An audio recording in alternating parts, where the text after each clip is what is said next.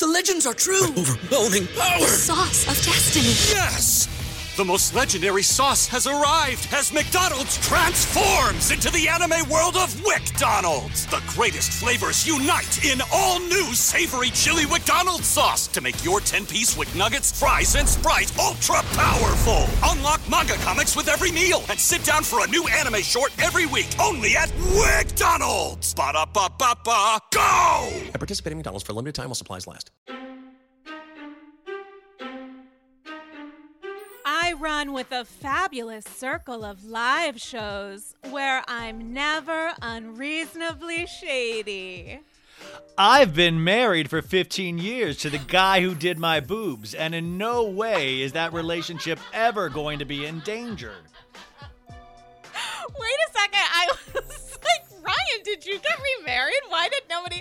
Are you registered at your Patreon? Like, what is even going on? Mazel tov, mazel of the day, you guys. It's Andy's girls. It's episode. Go fuck yourself. I literally have no idea. Um, I am so excited to have a return guest Oh my for God. a special episode because is it? my guest is is shut the fuck up. Obviously very special with a special announcement. Yes!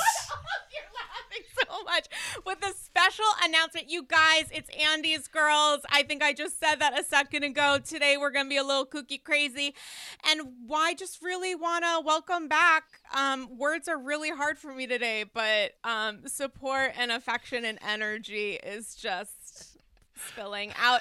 You know my guest as host of the incredible podcast So Bad It's Good with Ryan Bailey and one of my favorite people to follow on Instagram. I have to Did I say the name of your pod right? Yeah, yeah, you did, yeah. I have continuously fucked it up. So I am so proud to have this person on with the podcast I named correctly. Welcome back to Andy's Girls, Ryan Bailey. Ryan, how are you? AG Nation! Mon- it's a Monday. It's a dreary Monday. Woo!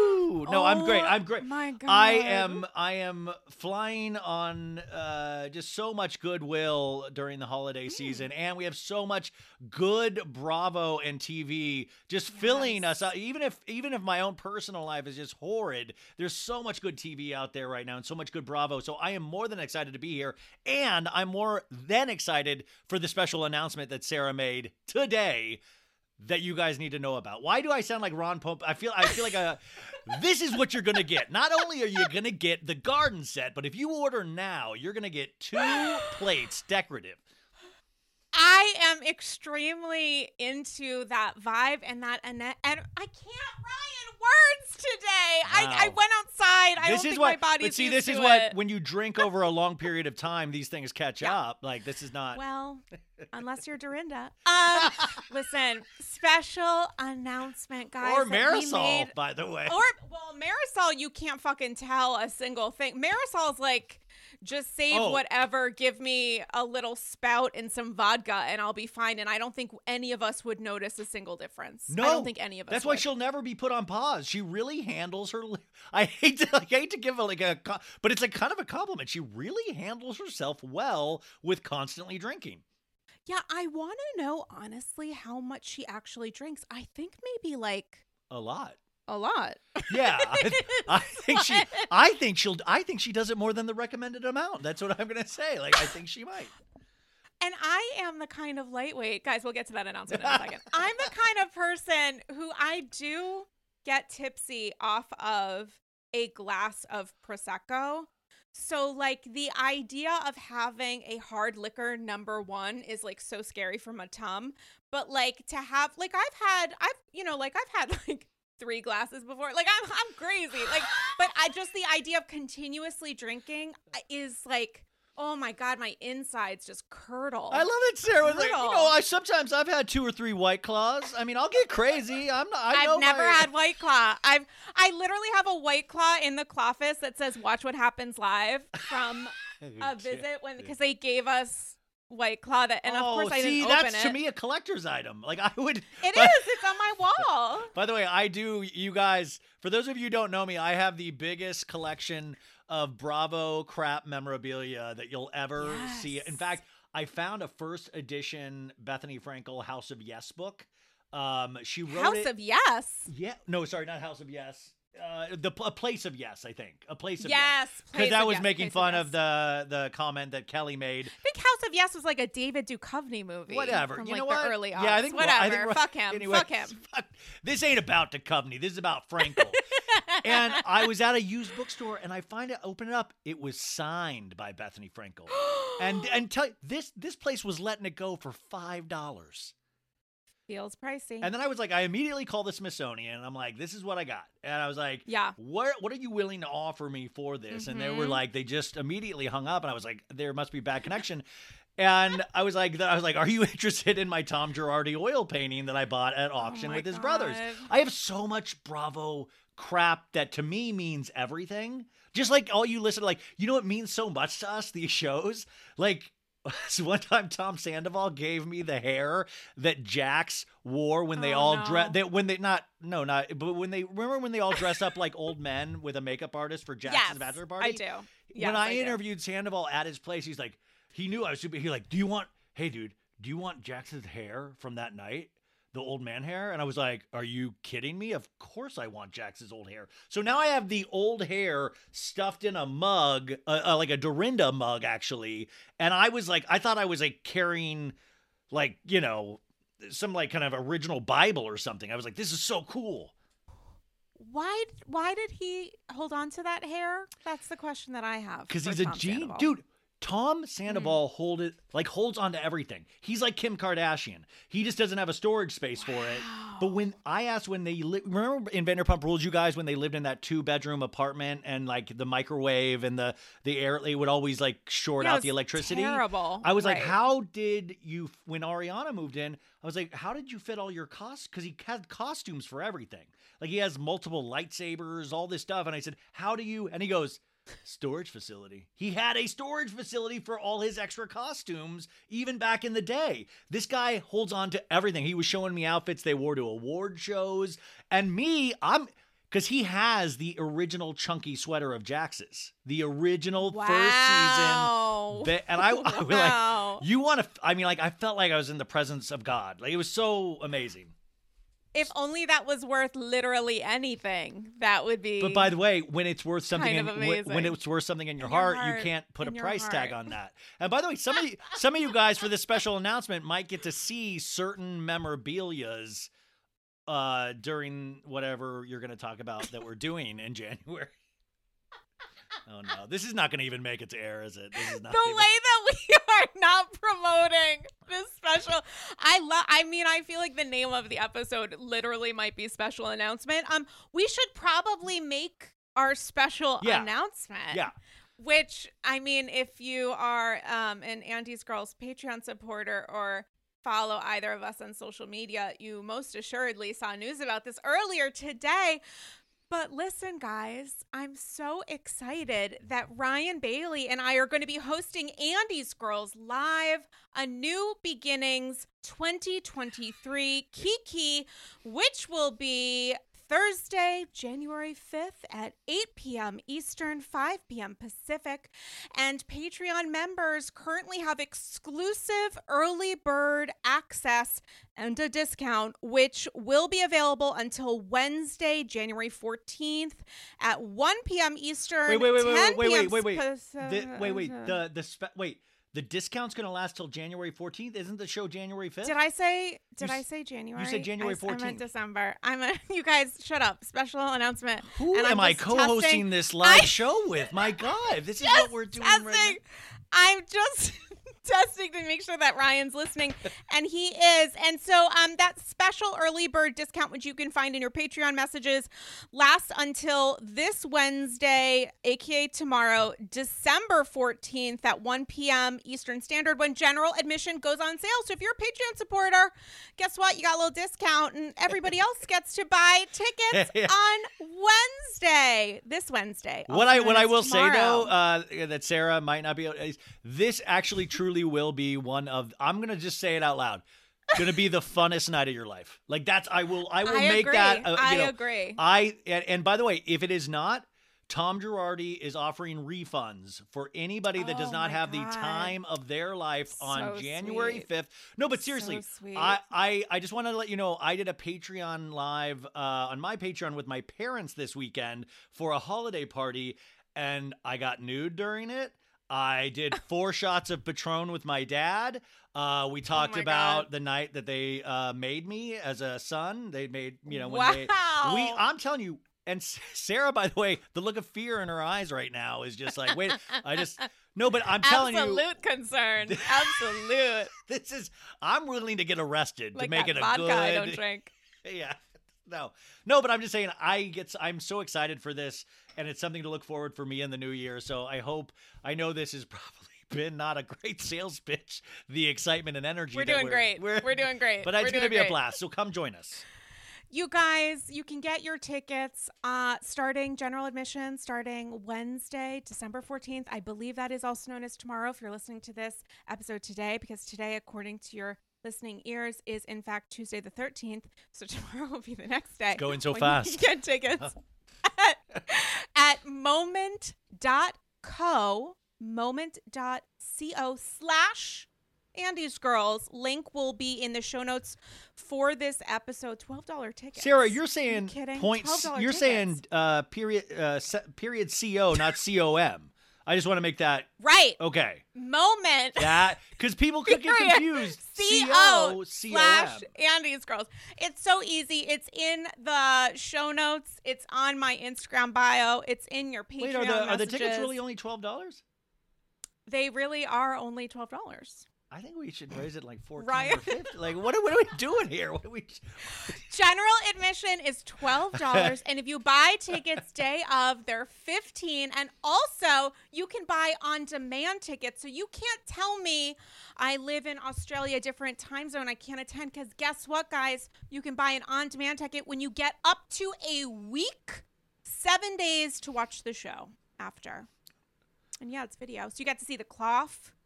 Do you have a name, Ryan, for your special place where you put your Yeah, it's Jax's called hair? It's, it's called public storage. Yeah. Okay, great. Yeah, That'll be a fun be background for everybody.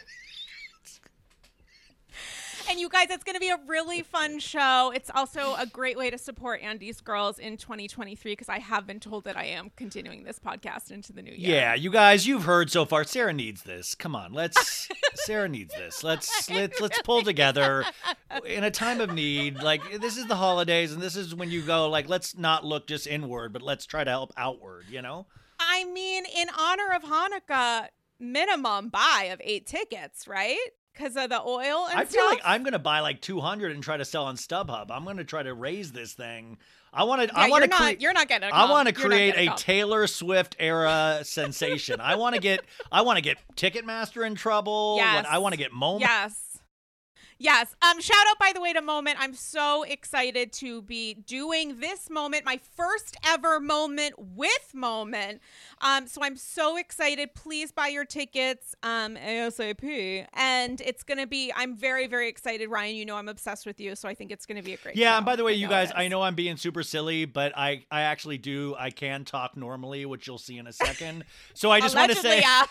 Allegedly guys, same. I'm Allegedly hoping same. I've got a meeting with a Toastmasters uh, over the uh, holiday, and they're going to try to help me piece my speaking together after a couple of years of doing the show. But yes, no, I can guarantee Club you can't fun. wait. Wait, oh my God! What should we roast each other? Should we? No, then- we should not. We are not doing that. And then you just Absolutely not. you watch a grown man cry live, like where you're just like, ow. You know, that is one of the reasons. Uh, here's a question for you. I, so I have always said that the one person I would truly not want to have, maybe there's like a short list of five, who I would not want to interview is Ramona because I think that she would, even without trying, make me cry. Is there a guest who you would just never, like a Bravo Led, where you're yeah. like, they would just light me on fire? I wouldn't be able to survive it. I I don't think any of these people like could light me on fire, but I never Okay. want to speak to Lisa Rinna or Erika Jayne. I just don't think I don't I personally after like I did full recaps of that like the last couple of seasons and I've just grown I'm so passionate for Beverly Hills, but as a character arc, I feel like they've stalled out a lot. And Rinna, Mm. Rinna to me, coming from an acting background like you do, I just felt like it was a Mm-hmm. caricature on top of a caricature, where it was like she was trying to remember how. It's like when you do a character voice and then you go away from it for a couple years and you're trying to remember how to do the voice again, and she'd be like, Mm-hmm. and I'm like, that's too loud, too much, too much. And Right. you know, even if from a soap opera background, you would imagine soap opera directors would be like, "You're doing too much. Calm down. You've already got the part. You're already mm-hmm. here. You do not need to push this hard." And to do what I still hold it personally that we made the final storyline about footage that we never saw from a sprinter van. Yet this week, Salt Lake City, if you or like two weeks ago, they're in a sprinter van. I counted 93 cameras in that sprinter van. Oh that sprinter God. van was so loaded up with cameras, so I know it's possible. Or Potomac, when Ashley Ashley, Darby doing the Lord's work. Ashley, what a saint to literally put record on her phone and do what needed to be done. And that's that's like where I was like, does bonus have like do Bravo have like a bonus program when Ashley does something like that? You get an mm. extra 500 bucks? Because I was like, that's so helpful. It is, and it gets into this, you know, the idea of Erika. I think I find myself feeling complicated feelings about, you know, regarding her continued gig with BH because I do want to see. I, I don't feel like I'm done with her storyline quite yet.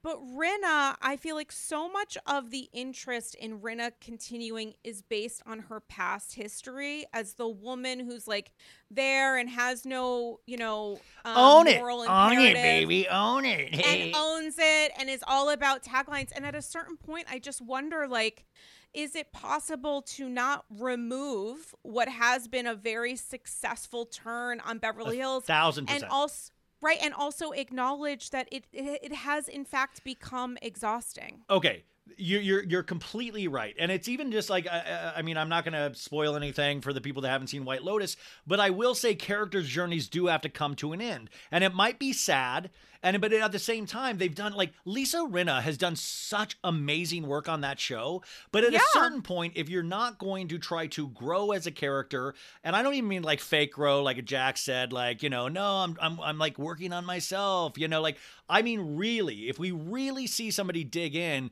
but Rinna, season after season, I feel she's repeated herself now for three seasons of doing the same, and so that's why it's getting more grating.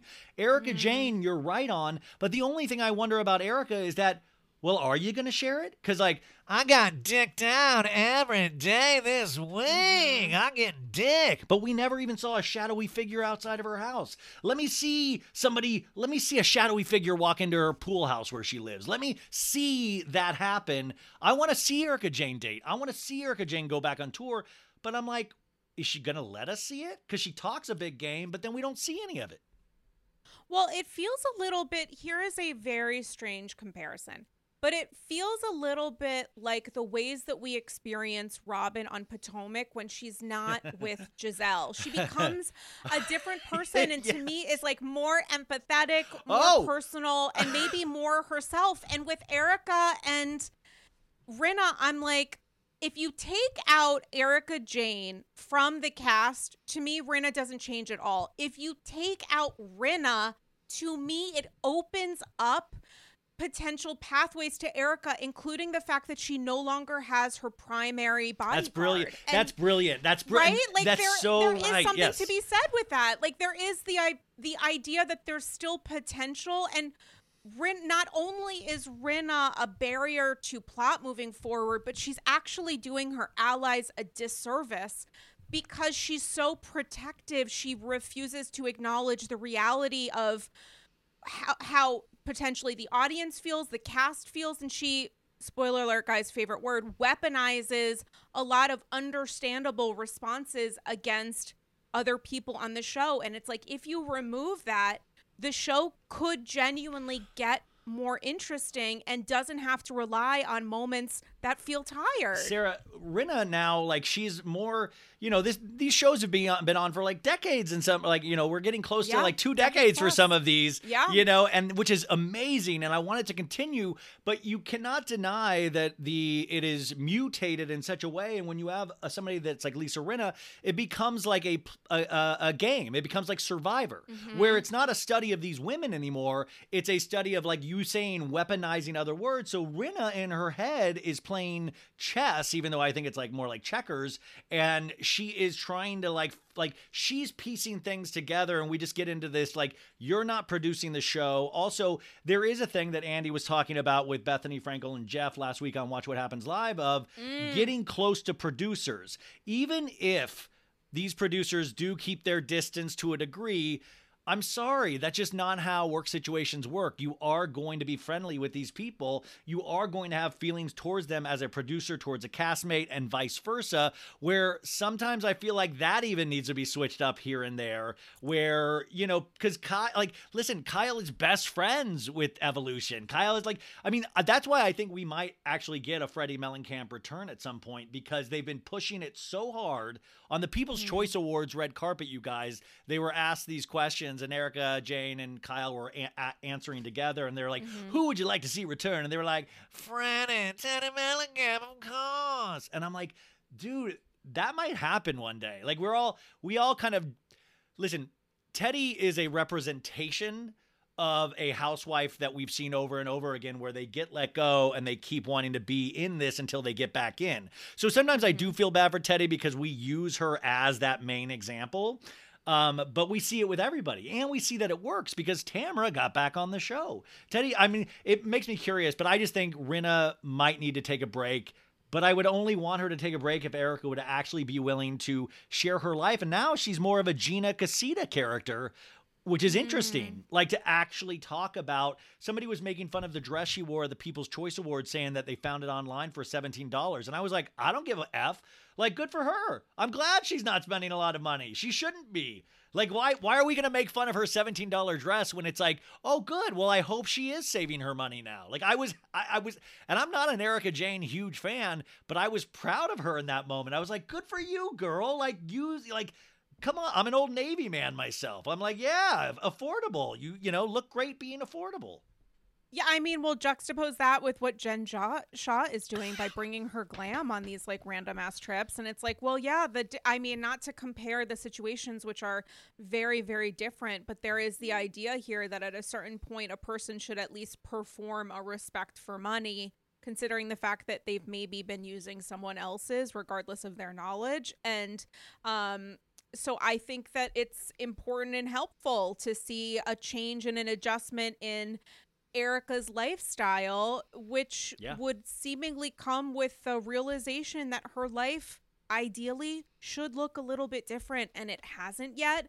But the producer point is so interesting because I think we've seen a few different versions of it. And Bethenny, on that, I did a literal, like 75 minute Patreon episode only about that Watch What oh, Happens. Oh, dude, I did it on my Bethenny ma- I did it on my main feed on Friday, and I got hate mail from like Oh, hard. did you? Oh, from hardcore Bethenny fans. Bethenny's. Oh, oh hard. And by the way, you got it's like so funny. It's like guys.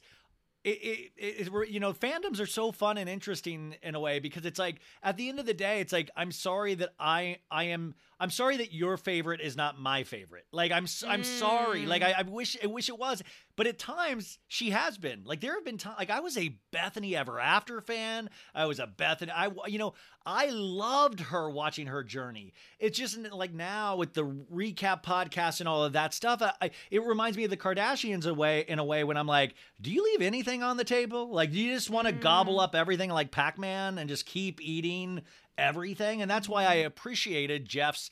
Uh, acerbic humor, which he always. This is not new for Jeff Lewis to give Right, her. no, crap. it's- I right. didn't feel like it was an ambush because how do you ambush somebody that's ambushed everybody in the past? Like Bethenny knows how to handle herself. She is not a wilting flower by any means, and that's why I thought it was interesting that she was like, "I didn't feel like I was ambushed, but my daughter and my team did." And then I was like, "What a we what an interesting narrative to place out there when you're one of the strongest female characters I've ever seen on Housewives."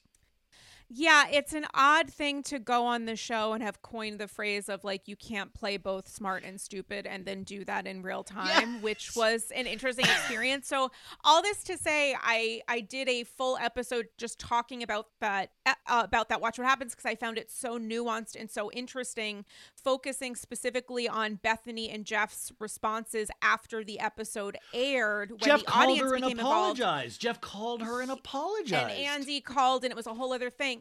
And, all that being said, the the point was actually slightly different, which was focusing on Bethenny's um, guidance to people at the end of the episode, which you mentioned and noted the idea of ensure make sure you remember that the producers are not your friends. And we have seen it's something that the producers never forget or seemingly don't allow to get between um a friendship uh showship and producing and like creating good television we saw that on salt lake city with whatever happened with lisa barlow and you know either it was a boom outside the door or as she and jeff actually discussed on his show likely potentially a producer who promised her they weren't mic'd and in fact were. And what we watched go down on Miami, which to me was not Oh. about allegiances in any way, but really making sure that you have eyes out of all of the corners of your head. By the way, what what she's referring to you guys for the, those that don't have Peacock is I the mean- the no no. But I just want to the fourth. Yeah, I mean, yeah. It, it's very it's well played at this point, but it just came out on Thursday, and this is Tuesday when you listen to this. Sure. But the fourth episode of Real Housewives of Miami, uh, they put out four on Thursday, and they're all I mean, truly. Truly a gift, and it, it's so smart because it actually does make you have to go get Peacock because you want to be part of the conversation. Um, But the very end, they have a hot mic moment, a very Joe Giudice in Italy moment, where the camera, the cam- I mean, it's like a Blair Witch project. The camera work, the mic, and Lenny's like, you know, like he's talking to his buddy, and at first they're talking about the death of their dog, you know, and he's very, he's more emotional about the dog than he is his wife, and he's like, uh, no, you know, do, do, does uh, do, does she know? No, no, nobody knows. No, nobody knows. And he goes, Did, "You're on, you're on mic right now." Yep. Uh, aren't you afraid they're gonna hear? That's why I'm, I'm whispering, whispering. man. That's why what I'm whispering. what an idiot! Literally. I wouldn't let that guy touch my literal- boobs. Like being that big I of an mean, idiot. that's the that's also though the helpful thing in having people on Housewives who think that they're above Housewives or who don't watch Housewives because that's when the game is played. The idea that you can still be above this and have control over it and maybe not care. I mean, at a certain point, did he want to get caught? It is entirely possible that he did because the wheel, like the the train was coming off the tracks. This all happened as we're repeatedly told on these episodes within weeks Oh, of they each they other. do this brilliant um uh brilliant editing, you guys, where at the end of the first couple episodes they show like three weeks next, three weeks, and they show the fight, the like little pieces of the fight Two weeks between away. Lisa and you know, and you're but it, it fills us with this tension, which is just such a great tool for like for for housewives that I love and for narrative storytelling. for yeah. narrative storytelling. But you, what you're talking about though is there's a long been a rumored of people that go on the show to break up their marriages, to give it that extra oomph. Like I went on the show to end my marriage, and there is this thought in the back of my head that Lin- this helps Lenny get out of this, and also I think he's trying to be play sympathetic, like. Oh, she's uh, you know, it's everything. She goes out, she spends all my money, and I have to stay here. And then he introduces the fact that he goes, well, I don't, you know, I don't want to have sex with her because I would be cheating on the real person I love. okay let's let's talk about this. So the idea of potentially going on housewives to end a marriage in it can be literally that. It can also be women who are in relationships and in environments and positions where they are financially dependent on their hu- husbands who aren't or partners but we've seen overwhelmingly heteronormative relationships exist on housewives. So it could be a husband a partner whomever where they are financially dependent on uh, that other person. They go on housewives not thinking that because of housewives i'm going to leave my marriage but because they are able to have financial independence for some of them for the first time in a long time in their adult lives that they are able to make decisions and determinations that they might not have felt safe or comfortable or able to do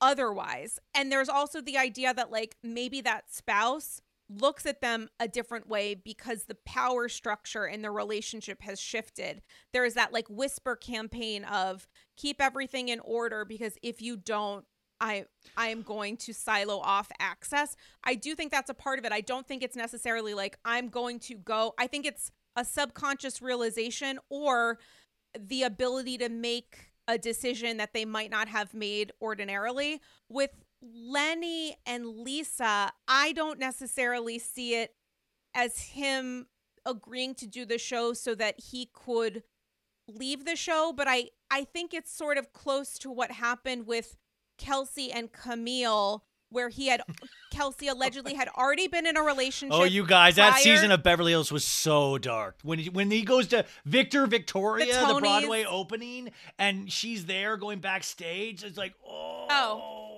Remember they they went to Broadway to watch him in Victor Kaja Foe, Victoria. yeah. Oh, I thought it was, oh Vic, I thought it was Victor. Okay, look. Anyways, No. Uh, but it's okay. It doesn't matter. But like this, like uh, her going when Kelsey Grammer was in him- Rent, yeah. right, hundred percent. Um, but like there is the moment of him just disregarding her and saying essentially "shoo," and also that incredibly iconic and also depressing moment of the camera capturing them just as normal people would getting out of a limo doing things you know getting out in different exits through different doors but it representing the idea of them moving into different directions. I think of lenny and lisa and i think more of that which is like obviously lenny is checked out as kelsey was. Obviously they were both engaged in affairs as, as filming was going on and i don't know that they were necessarily thinking this will lead to our divorce, which is maybe the thing that I've wanted, but uh, to this point, not said out loud, aside to my, you know, girlfriend who I'm sure I'm promising that this will happen. Maybe it's just like my spouse will be distracted so I can do more of the thing that I want. Obviously, Lenny wanted out. Obviously, as we now know, Kelsey wanted out. But I don't know that they're thinking like this will definitely lead to that. I think that they're thinking this is going to give me more time to like fuck someone else. This is going to give me more time to like have the fun. Or there was, and I think, and this is truly dark. I think in Kelsey's case, even there was. I think he rewrote history a little bit where he did the show so she could have a little something when he left her. She could have a little, It's possible. you know, like like like It's I'm possible. uh, It's a in weird end- fucking way to do end, it, I'm but a it's hetero. possible. In the end, I'm a hetero hero. In the end, I'm doing, you know, like I feel like there's this bizarre uh, Hetero ideas hero. Like like Kelsey, like I'm still being bold for this woman I used to love. Like I want you to have your own little something on the side, which is housewives. So once I'm gone, you still have this. You still have a platform while I go off with other women and divorce you. You I'm not leaving you with nothing. I participated in the first season and I gave my star power to that and now good luck. Almost like kind of leaving. I think about that less in terms of like sexuality with heteronormativity and more in terms of just like gender dynamics of like yeah, Sorry, yeah, hetero is the wrong word. It, it- it was it was like a, a, a yeah, a like male, being the manly man, Exactly, right? yeah, A hundred percent. Which, uh, honestly, speaking of White Lotus, which we both watched, like the second season of White Lotus was very, very much to me focused on um the gender norms and gender politics when it comes to marriage and sex, like the ways that people interpret or misinterpret intention or action or behavior and the different dynamics that you might have in your marriage or well, the relationship. Aubrey It was Plaza relationship yeah, compared to the other relationship, you really got to see two pe you know it's like I, I just think it's so we always forget about relationships that there still are two separate people in that relationship. We always treat them as one and you always treat them as like a single mind. We're all, we're on a single brain now and you get to see with shows like this and that's why i'm appreciative to mike white or, or even housewives sometimes. You get to see two separate people either completely in groupthink and on track or completely starting to fall apart. And you can see it. Like, that's why I love uh, anything on TV or film because the camera, by some weird magic, some weird alchemy, picks up the thoughts behind our eyes. Like we you see it. Like you can see what somebody feels. If they say, "Hey," but you can tell deep down if you look in their eyes that's not a happy hey. Like that's what I think is so amazing about this and especially with White Lotus how they just uh, projected relationships in such a way that uh, so successfully that we don't get to see as successful on other shows.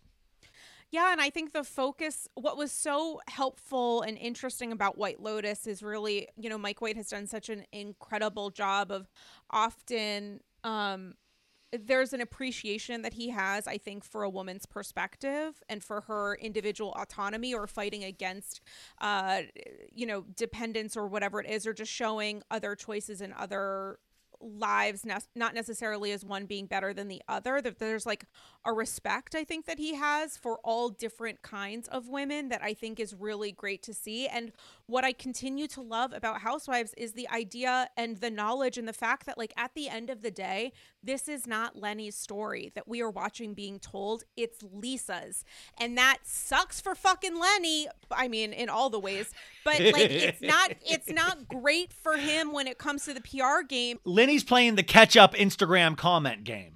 Lenny's Yeah, playing. Lenny's so still, and it's like at this point, dude. Just at this, I mean, like at this point, like leave it alone, man. You've lost this. There's so many people in the world. Just like, just you don't don't try to win us over. You're done. Like you're done. Like I don't I don't need any more. Just there's plenty of people you can go harangue and bother with your new girlfriend. You don't need to win us over because there's never going to be a chance at this point. You're never going to come back on the show, and there's not going to be a need for you unless we're going to be doing divorce trial stuff next season.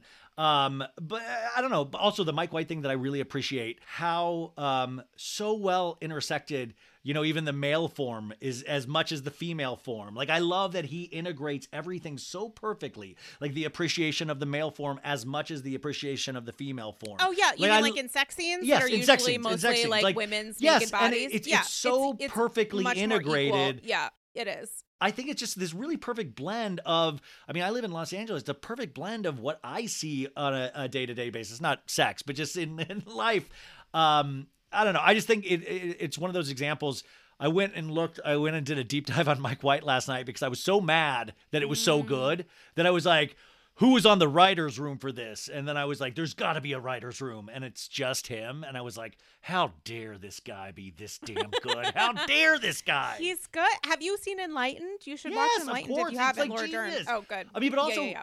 talking about reality shows, you guys, he did a he did a season of Survivor. He did a season of loves it. Mm-hmm. Amazing Race. Like this guy knows humanity and he knows how to like that people play games and people have objectives and it's I don't know, I just geek out on it. Ciao, AGs. I am speaking to you right now from Rome, Italy, where I am having a little bit of a European adventure. While I love the city and have had so many unique experiences to historical sites, the Vatican, we went to the Pantheon earlier today, there was a little bit of a hiccup in the apartment that we're staying in. And while I really enjoyed getting to know Fabrizio, the owner of the flat, there was a little bit of a language barrier because I unfortunately do not speak any Italian, even though I have watched The Sopranos all the way through at least three times. And this is where Rosetta Stone comes in. What would have helped me enormously in traveling abroad would have been brushing up, also known as entirely learning, the language of Italian. It could have broken down barriers in conversation with Fabrizio. And I also think speaking the language of the place that you're in is a sign of respect to the locals.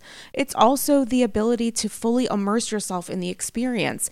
And me not knowing any Italian, apologies to my grandpa Reno, who did make pizza from scratch, it would have been an incredible and even more incredible, memorable experience. Rosetta Stone is the trusted expert for 30 years with millions of users and 25 languages offered, including Spanish, French, Italian, that's right, German, Chinese, and even more. Rosetta Stone immerses you in so many ways. There are no English translations, so you can really learn, listen, and think in that language you want to learn. It's designed for long term retention, which is especially helpful for me because while this is my first trip to Italy, I really truly hope it won't be my last. The lifetime membership that Rosetta Stone offers has all 25 languages for any and all trips and language needs in life. That's lifetime access to all 25 language courses that Rosetta Stone offers for 50% off. Don't put off learning that language. There's no better time than right now to get started. For a very limited time, AGs can get Rosetta Stone's lifetime membership for 50% off. Visit rosettastone.com slash today. That's 50% off unlimited access to 25 language courses for the rest of your life. Redeem your 50% off at rosettastone.com slash today today. Ciao! Hey AGs, are you ready to add a touch of luxury to your home, just like the Real Housewives? BCC Villarosa, OBS. Introducing Home Threads, where style meets comfort for the ultimate glam experience. Picture this Chic furniture, one could even say chic c'est la vie, that mirrors the elegance of your favorite housewives' mansions. With exclusive designer collections and a curated selection, HomeThreads.com has everything you need to make your space as fabulous as the housewives themselves, and always at the best value. Unlike Joe Gorga's initial attempts at windows, perhaps. Now, I have to tell you, I know that Padma is no longer on Top Chef, and may her memory be a blessing, but nothing has made me feel better prepared to host future seasons and potentially even iterations of Top Chef Upper East Side Edition than the Henckels Clad 10 piece stainless steel cookware set in silver that I got, along with a two piece stainless steel ceramic nonstick fry set from Zwilling, thanks to Home Threads. It makes me feel like I am finally ready to be a top chef. One egg over easy at a time. They're gorgeous. They look great in the apartment. For someone like me who lives in New York City, which with a very small space, what I have in my kitchen is important because guests who come to visit me see it. And I'm so, so thankful to have discovered Home Threads because now I feel fully prepared to make eggs a la francais. Head over to homethreads.com today and live your best Real Housewives life. Go to homethreads.com slash Andy Scrolls and get a code for 15% off your first order. Again, that's homethreads.com slash Andy Scrolls for a 15% off code off your first order. Home Threads. Love where you live and speaking of people playing games, I mean, going back to the Lenny of it all, there's um there was some sort of line that Dr. Wendy said, which I 100% agreed with in conversation with Robyn maybe? in Potomac. I don't know if I'm making this up. Oh, yeah, when they the apologized when, when they apologized last night. Right, which I think it was something along the lines of like a drunk person speaks a sober heart yes, or something. That, that was like, it exactly. That was it exactly. It, and I found I find myself thinking there's a version of that when it comes to fame. Like there are ways that fame can change a person, but when it comes to like Lenny in particular, I just find all of this really revealing. Not the idea that fame changes a person, but that the platform of this show is really and the platform of social media is very much revealing who he is and maybe who he's always been. Like d- divorce can I, I have not been divorced before, but I can certainly you'll get, understand you'll get there. How, you'll get there. Don't, thank you. I can't wait. Before, there's I I have. It's amazing. It's so good. So I I've heard so many great things about So it on fun. Yelp. I can't wait. Um, but there's the obviously there's an idea which you can speak to of like the ways that you become. I, I would think your own worst enemy when it comes to divorce and the way that you look at this person that you thought would potentially you'd be with forever as the person you must like seek and destroy. Like I can't imagine the rage and anger that some people feel, not everyone, that we're seeing come out with Ashley and Michael. We're obviously seeing this play out in real time with Lenny and Lisa. Could you imagine Michael Darby right now seeing these pics with Luke Gulbranson? Like even Michael Darby has to realize, oh fuck, like that's a hot dude. Like I would like if I'm telling you, I've had times in my life where girls have gone for the better looking dude. Never like a Luke Gulbranson, but like all you know, and you're very aware of it as a man. Like that's our bullshit that we carry with us. Very aware. And even Michael Darby has to be like, oh, oh. oh no, oh no. You know, like every picture, I always that fascinates me because you I know that has to eat at him. You we know Michael Darby. He, you know, like that is a man that's like, oh shit. I I would be so curious to read their text message exchanges over the last month. I think it would be fascinating. And I also have to say, like, there are moves that you can make when you're in the public um you know on the public stage that you could make because you're making it you could make it for attention you could make it for revenge and it just kind of gets into this idea of when it comes to relationships and the disillusion of them how much of this is happening because of the show or just truly through the journey of being on the show?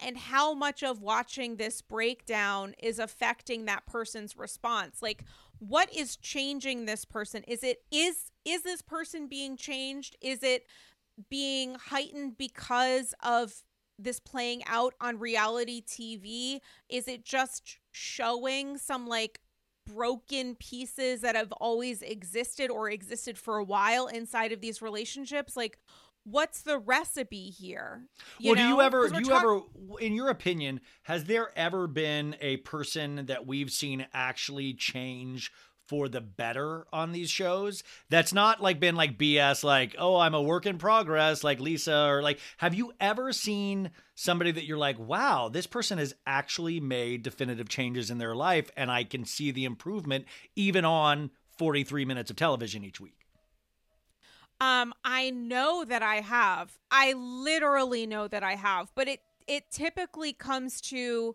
not necessarily in marriages or relationships, but sometimes it's like watching someone go through a sober journey. That's what I'm saying. For me, it's Carl from Winter House and Summer House. For me, totally. for me, it's like here's somebody that we watched, and what I, I you know, I don't know if you cover Winter House, but like I what I found fascinating about their visit, uh, him and Lindsay, you guys, when they visited the Winter House was that you see a man like you actually see somebody for the first time try to make steps like from like mm. making his bed in the morning drinking water like i'm gonna put myself out of these situations where i didn't go to season one of winter house like and then he puts himself in these situations and he's having a good time and he said he even says in a talking head like I wanted to show these people the new me and the new, you know, but he's like, but I'm so glad to get out of there. And I was like, but I love that because he's so proud of his new life and he's so protective of it that only two days is probably all you need. Cause like, I think Carl like genuinely goes, man, I really want to be better.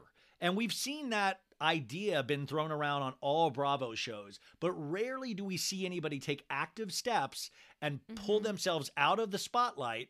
Like that's why I get worried about the next season of Summer House in February because I'm like, oh man, I hope this is like I truly this is what I stay in bed at night and worry about. Like I hope Carl can like I don't want to see a fight between Carl and Lindsay or like they make Lindsay drink and then Carl gets up like I, I those are the things because I I I think it's so admirable. Like I actually look up to Carl's journey where I'm like, dude, he is putting the work in and we don't see anybody on Bravo usually putting the work in.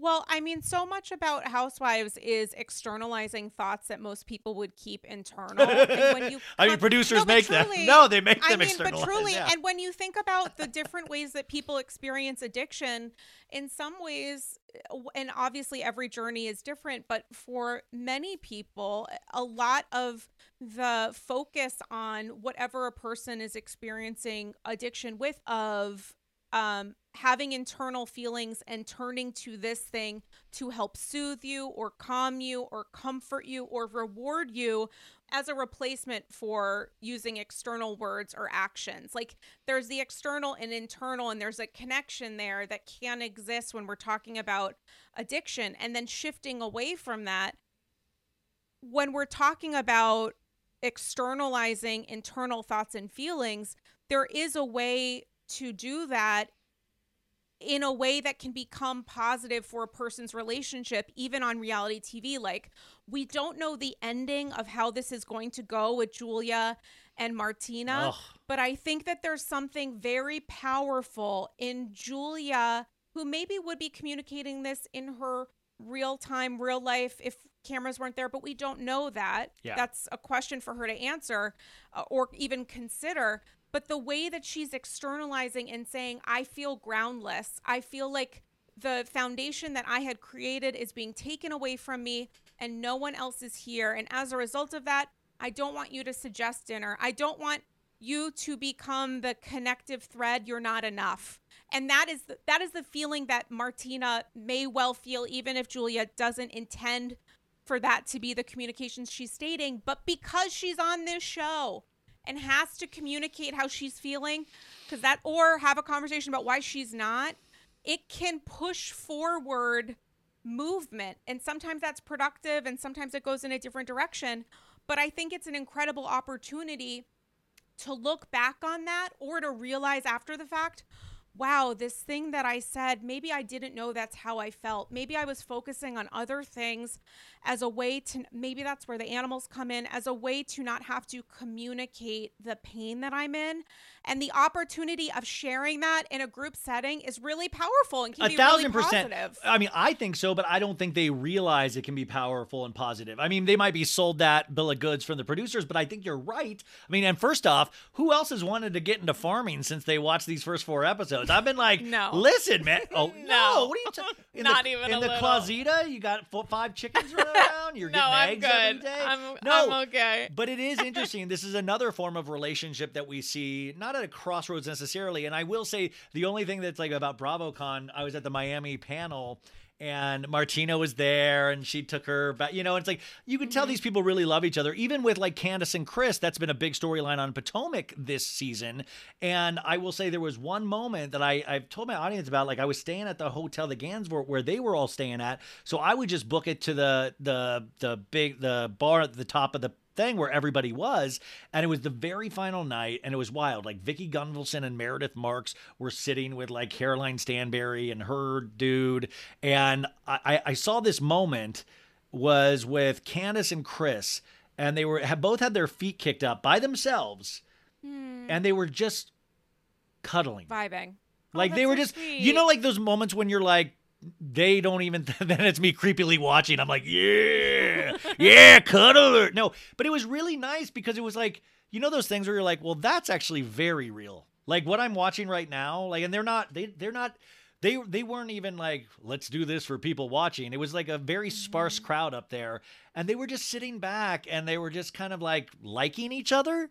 And that's what it's it was interesting to see that moment and then compare it with the season that I'm currently watching and go just like man that is wild. It really I mean like listen you can fool me a thousand times but it, I'm like man this they they seem like they really like each other Well, and quiet doesn't sell. You know, Housewives is all about loud. It's all about noise. So to see those quiet moments where there's a recognition, like these are people. It's it's the hard thing because we consider they are performers. They are archetypes. They some of them become pop culture icons, people known. But like these are also people who are living their lives. Sometimes we feel like participants in that life because we feel like such active voyeurs, but these are also people who are like navigating relationships. Dude, that's why that's why BravoCon, like as much as I loved it and I can't wait to go back, it was also like it kind of rocked my foundation in some ways because I was like, oh shit, like they these aren't AI, like this is real, like they're actual real pe- like I got to see some real moments where I was like, oh, and it it, it doesn't do because I do a mainly comic show with there's I make some points here and there, but you know, like uh but it was wild to watch real moments where you're like, oh, I shouldn't even be watching. This actually affects how I view them overall on the show, the moments that I'm seeing in real life. And I found that true that's that's when you get all meta with it, you guys, where I'm always like, I want to show about the producers. I want to show about them putting the show together, about the hard conversations they have, about the edit, because we know they get the the castmates get the edit a week before it comes out usually. And I always want to know the emails that they get after, or the text messages they get after, uh, you know, after an episode is watched. Like Matt Anderson is the executive producer in Miami, and he's a super nice dude, like really, really nice guy. But I always wonder how stressed out they get when a season opens and they know these hard moments that are going to make a thousand memes. A thousand podcasters are going to talk about it. It might hit national news. Like, do they fear the reaction that's going to come their way from a Lenny or even a Lisa, even though she's painted as the good. I mean, she's complimenting Lenny's weight loss, and all, we all know it's he's losing his weight for his new girl. You know, Right. Yeah, I think it's there's I'm sure there's a lot of politics when it comes to like relationship stewardship and also making sure that these people are okay because a lot of us are going to say that so and so is a piece of shit and like a terrible person. which is an easy thing to do too. You know, it's so easy to say a person's a piece of shit. Sure, and how do you navigate that and then from a um from a strategic place, how do you make sure that person is okay so that maybe they're okay but also so that they're okay to continue filming? I think it's layered and nuanced, but I also think like when it comes to Candiace, when you talk about examples of positive growth, obviously she's a complicated person, which most housewives are, but even the ways she was talking on the new episode about um the how she views her relationship with with her mom, I thought was so incredible Yeah. to see like her talking about the fact that she has let go of the ideal when it comes to the relationship with her mom and has understood to like accept my mom where she is but also prepare yourself like the ways that my mom might press buttons and might trigger me it's still going to happen how do i step out of this a little bit so that it wounds a little less and find other ways to have a relationship with her i thought it was incredible Oh yeah, the speech she gave at the NBA, I was like, that's what a, what an interesting example of like pulling the the good thing that you get from your family members. Yes. Like highlighting the good thing, real coming to a place of acceptance. And by the way, that's what I say because I was very pro Team Monique a couple years ago, and what Mm. I love about all housewife shows is that it allows us to change our minds. It'll like Yeah. like this season, especially with Candiace, I've had a new appreciation for Candiace that I have not had because I've had such uh uh scarring reaction from the Mm-hmm. I Monique whole season. But it is interesting and it's kind of something I love because yeah, I noticed and also this is kind of jokey, but also kind of not. Why doesn't she like why doesn't she advertise like triangle tears and have it be like tissues in that now? Ryan, Wait, no. what do you mean? Triangle she tears. could yeah no she could Tear she could triangle do a tissue tissues. she's a superstar ryan she's not working She's worldwide, Kleenex. just she's like worldwide Wait, just like you. You're worldwide. I mean, you know, uh, the Candiace of it all is really interesting when it comes to like understanding and appreciating her, but I also think you have to be open to that. And one of the subcategory taglines of AG, or at least a spiritual motto, has been for a while normalize changing your mind based on new information. And the way that, you know, Bethenny Stan sent you hate because you, what are you doing? Are you taking a photo? I'm not gonna post it. I'm not gonna. I just always I'm like to take. I, I like to take. I like to take a photo when I've done something just to say I did it. You know. No, I think that's good to do that right right inside the very middle of it and not after it's done. But I I think that like when it comes to when it comes to like the Bethenny of it all, sure there's the ability for people to disagree with you and do so vehemently. There's also the perspective that like maybe if we take a little bit of a step outside of ourselves and our own guttural instincts to like protect and defend, which some of these women need and deserve, like the idea of like let's open up other spaces, either the ability to withstand disagreement without trying to punish that person for stating an opinion outside your own or the ability to be like wow this person i had a lot of feelings for and it doesn't mean that they were necessarily wrong. Maybe they were right at that time but i'm allowing myself which i think is a positive thing to like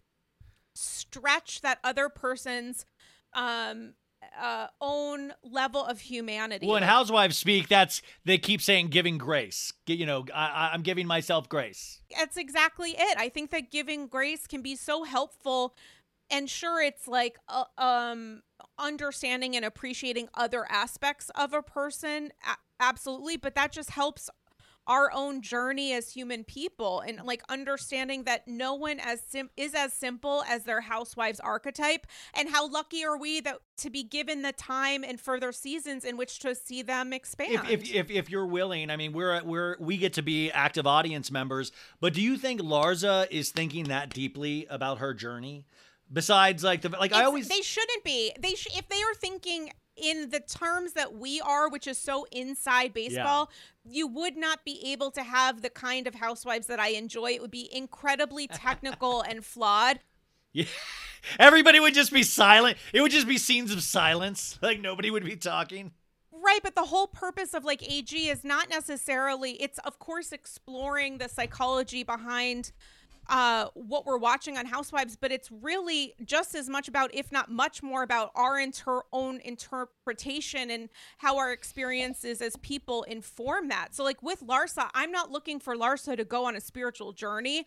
I'm because every cast is different and not everybody is going to take that path nor should they. People aren't universal. Yeah, yeah. We're we're not and that's to assume a goal that not everybody has. And that's a gift, by the way, that we're not all universal. That's a gift that we're all different. Right. So it's like right. Yeah. There's a curiosity that I have about certain people that I might not have with others, which is also a, a potential conversation and open for debate and a and a curiosity that housewives have for each other versus their own journey and their own life and interests, which is also an interesting conversation to have. You said something interesting earlier. Um, uh, well, first, While you were taking a photo, while you were taking a photo, Shut up, shut up. dude. I was about the sh- anyways uh, show on January sixth. Everybody, everybody, everybody, everybody, go get tickets to our show. January 5th, which is also known as Erev Jen Shah sentencing, and I hope to attend that sentencing here in New York City the night before. Oh, it's yeah, the Eve, Jen Shah Eve. Yeah, Erev is Yeah, like yeah. a whole. Are you Hebrew wait? Are you moment. okay?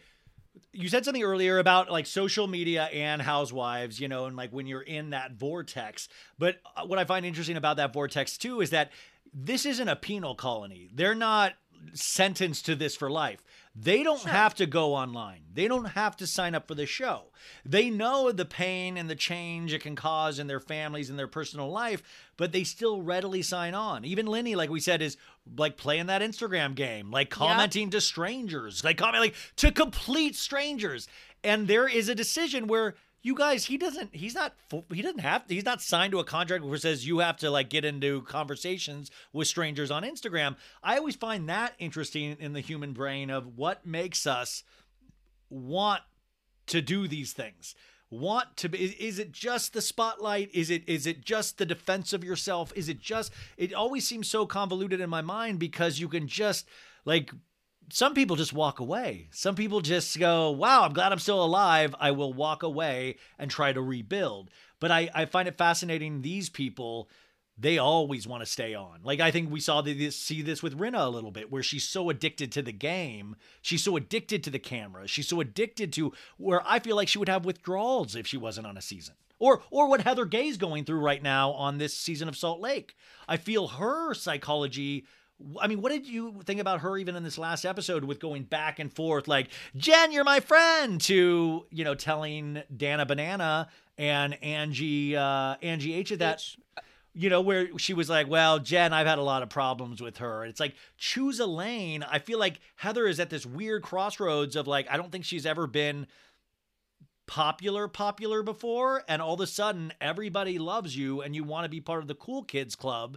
And it's hard. Like, it's an adjustment. Like, the, it's like the air is not right. So we see Heather making these wild back and forth movements and she does it's it's like she has two left feet. She doesn't know how to dance. She doesn't know how to like mm. we're seeing this confusion which we didn't see in heather gay those first two seasons.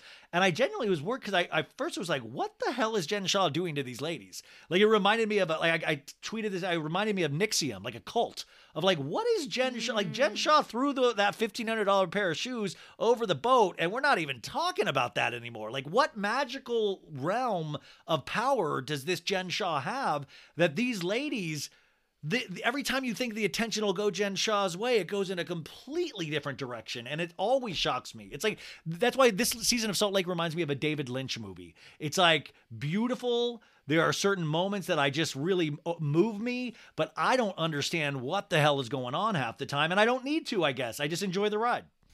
Yeah, the interesting thing with Salt Lake right now is what we're seeing play out. Uh, you know, is a story involving a woman who has was on last season during last season was arrested and indicted for a series of federal crimes revolving around fraud, and yet no one is contesting her performative anger as suspect. And No. what is so fascinating is like the idea that Jen Shah would be allowed by the rest of her cast to present pick a lane. You're either on my side or not, without allowing some nuance in there of like what does it mean to be on Jen's side right now? Like what's the cost of that? It's like ride or die. It has to be ride or die.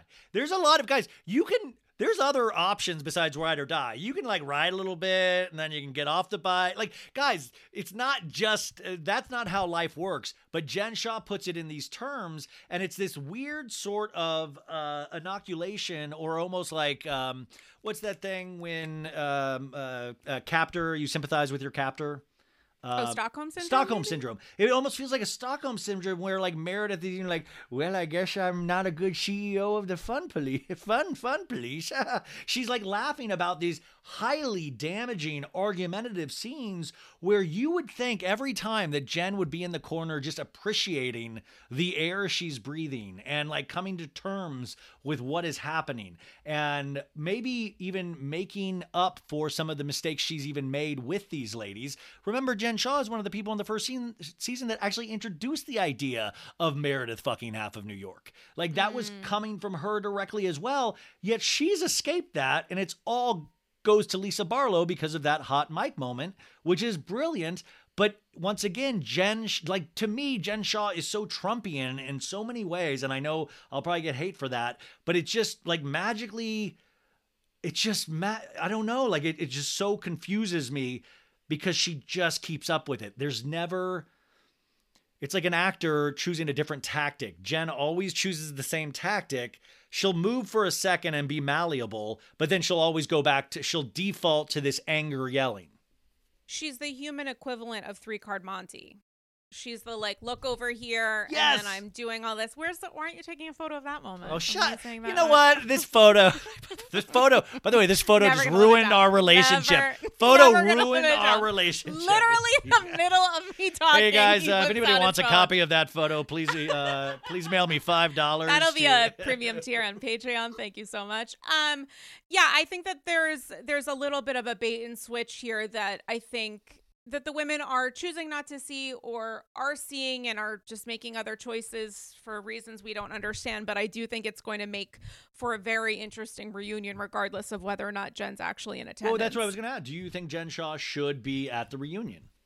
Well, I don't know what being at the reunion means if you're Jen Shah, um, aka Just light, some light cleaning. I don't know. Yeah. No, no, but I I think that um I think it's entirely possible she'll be there for an act. I would be surprised if she was there for the entire time, but I also don't think that would be a necessarily unexpected option if if they're interested in her um taking that on, but I also think obviously the separation that they uh mandated with her not being allowed to attend BravoCon, I think was the right one. And so I think when it comes to Jen, a little bit of Jen goes a long way. Um, and so my I would think that she'll be there for a part of it, but I I would be surprised if she was there the whole time. But even watching her social media presence, right? You know, because guys, I always think of the show in two formats. It's the show, and then the show behind the show, which is social Yeah. media.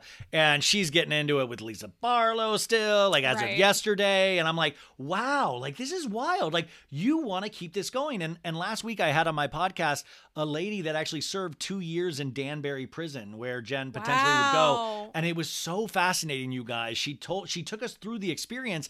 And at a point, there were times where I was like, and she had watched Salt Lake and and there's a time she's like, yeah, I think, you know, if Jen plays her cards right, she could really do well in prison. And I don't mean that in a joking way.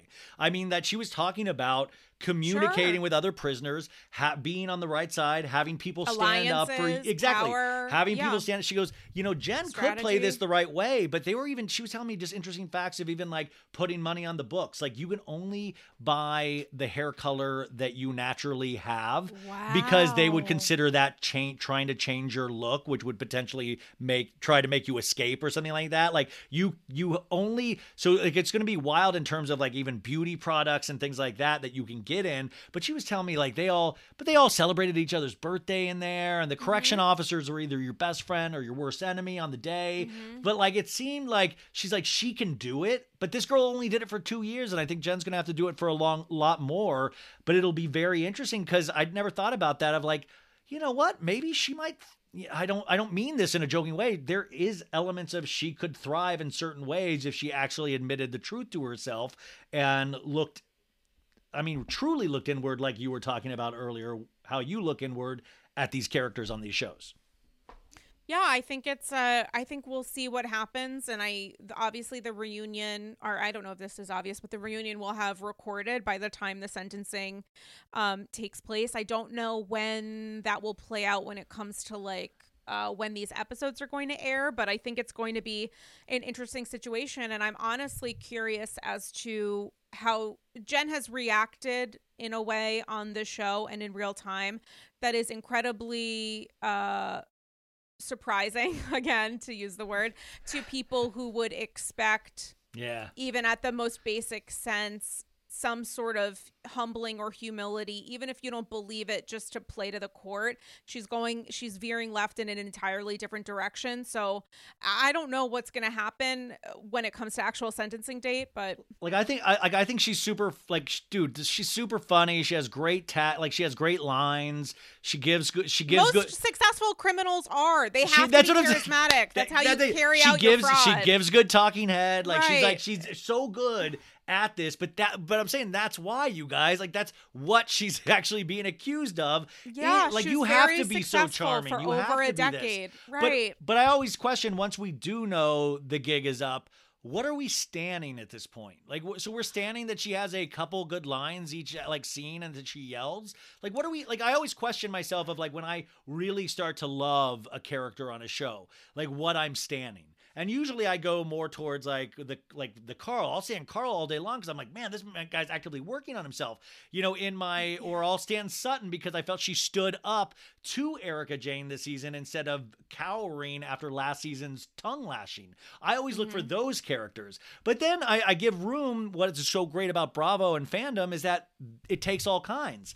You know people that their favorite is Lisa Rinna and Erika Jayne. Their favorite is Jen Shah. But I do sometimes wonder with Jen Shah at this point, what are we standing? The elephant has no, or the what? The emperor has no clothes, and the elephant has no clothes as well. Both have no clothes. Well when it comes to the idea of like she's so charismatic she's such a good uh you know she's uh such a fun friend which i think many people in her cast still feel that's the interesting thing um that I find myself fascinated by the ways that like Meredith and Heather especially really focus on how fun Jen is, how charismatic she is, how funny she is. And I just think like it's so interesting they're not connecting the dots there of like yeah, you're you're the that person that you're friends with and you continue to be friends with is really fun. But like why are we not thinking about how she's been using that fun in her job life? It that that they refuse to connect it. And well, I or or, or do they or do they refuse to have those tough conversations?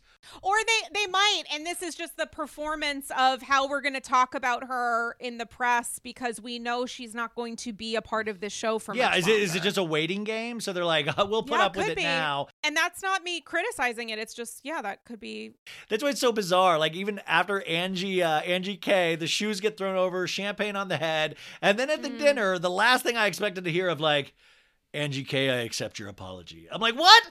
Wait, wait. What about the fifteen hundred dollars shoes? What about the? I was, I was. well maybe that's why away. she's doing it she's Oh, doing it for control she's Of doing it for distraction she's doing that to keep that person that she just fucked over keep them in line i mean of course. it's a fascinating conversation and ryan bailey we're were gonna, continue it to me. on I knew you were gonna do. I knew you were trying to wrap it up. Listen, I- it's a to be continued. I've got two more hours in me, baby. Let's go. I want no. Let's exhaust Well, people. listen, we're gonna have a moment, okay? Uh, which Oh, people I see can what you get did tickets there. for by going to moment.co slash Andy's Girls. Is it true if I'm a Patreon member, I get a discount, or I get what? What do I get if You I'm on your what, Patreon? Ryan? I'm so glad you asked that because if you are an Andy's Girls Patreon member, you get exclusive access to tickets to this phenomenal show, and your early bird discount code and access to tickets expires on Wednesday, the 14th of December. Not January, like she said earlier at- in shut the the, episode. fuck up at one o'clock Eastern Standard Time when general admission tickets become available. And should we do like a? Should we do like a song? Should we do like a like a? Do you Yeah. hear the people sing, Yep. singing the songs of angry men? yes, I'm into that. Yeah, do your little Les Mis. They want to think of the miserable. Wait, wait, wait, wait, wait. what we want them to be thinking. Could we do uh Javert like? Out in the darkness, a fugitive running, fallen from grace. Jen Shah, God be my witness, I never shall yield. S- Sorry, you're gonna cut this out. You know, I'm more of a Sondheim girl myself, but I'm really Dot dot dot um, dot dot dot I'm dot loving- dot dot dot dot dot dot dot. Where's that camera? This would be the moment to Oh, record. wait. Okay, he's got the camera out. Guys, you should get your cameras out too and get tickets to that show. Again, the Andy's Girls Live New Beginnings 2023 Kiki, which we've talked about ad nauseum. Um, speaking of talking about things ad nauseum, that 70 minute plus Bethenny and Jeff and Andrew Cohen Patreon exclusive bonus episode talking about that iconic Watch What Happens Live is up on the AG Patreon. You can access that bonus episode and so much more by joining the Patreon now at patreon.com slash Andy's Girls. Ryan Bailey, tell the folks where they can follow you, join your Patreon, listen to episodes of So Bad It's Good. Well, thank you, um, Sarah. Um, uh, so bad it's good with Ryan Bailey. I do four to five episodes a week. It's a lot, but it is uh, high. I love this with more that I've loved this more than anything I've ever done in my life, and I'm so lucky to be able to do this uh, now. There's no joke in this, but there are long. These are long form episodes. There's timestamps. Like today, I did like 35 minutes on some pop culture stories, and then uh, our guest today was Demois. And Demois did Oh, a bunch of pop culture stories, talked about her book. Tomorrow, I'm having another great pop uh, culture expert on. We'll we'll be talking about the White Lotus uh, season finale. There'll be spoilers. We'll talk about some other things, and then it gets deeper into Bravo. I'll be on Wednesday doing a Salt Lake City recap, and I'm talking a moment one to like the it's like a full Wow. one man production, like a Christmas Carol, where I play all the parts, and I'm actually really excited about this episode. So go subscribe to it. There's also a Patreon. I put out a lot of free content.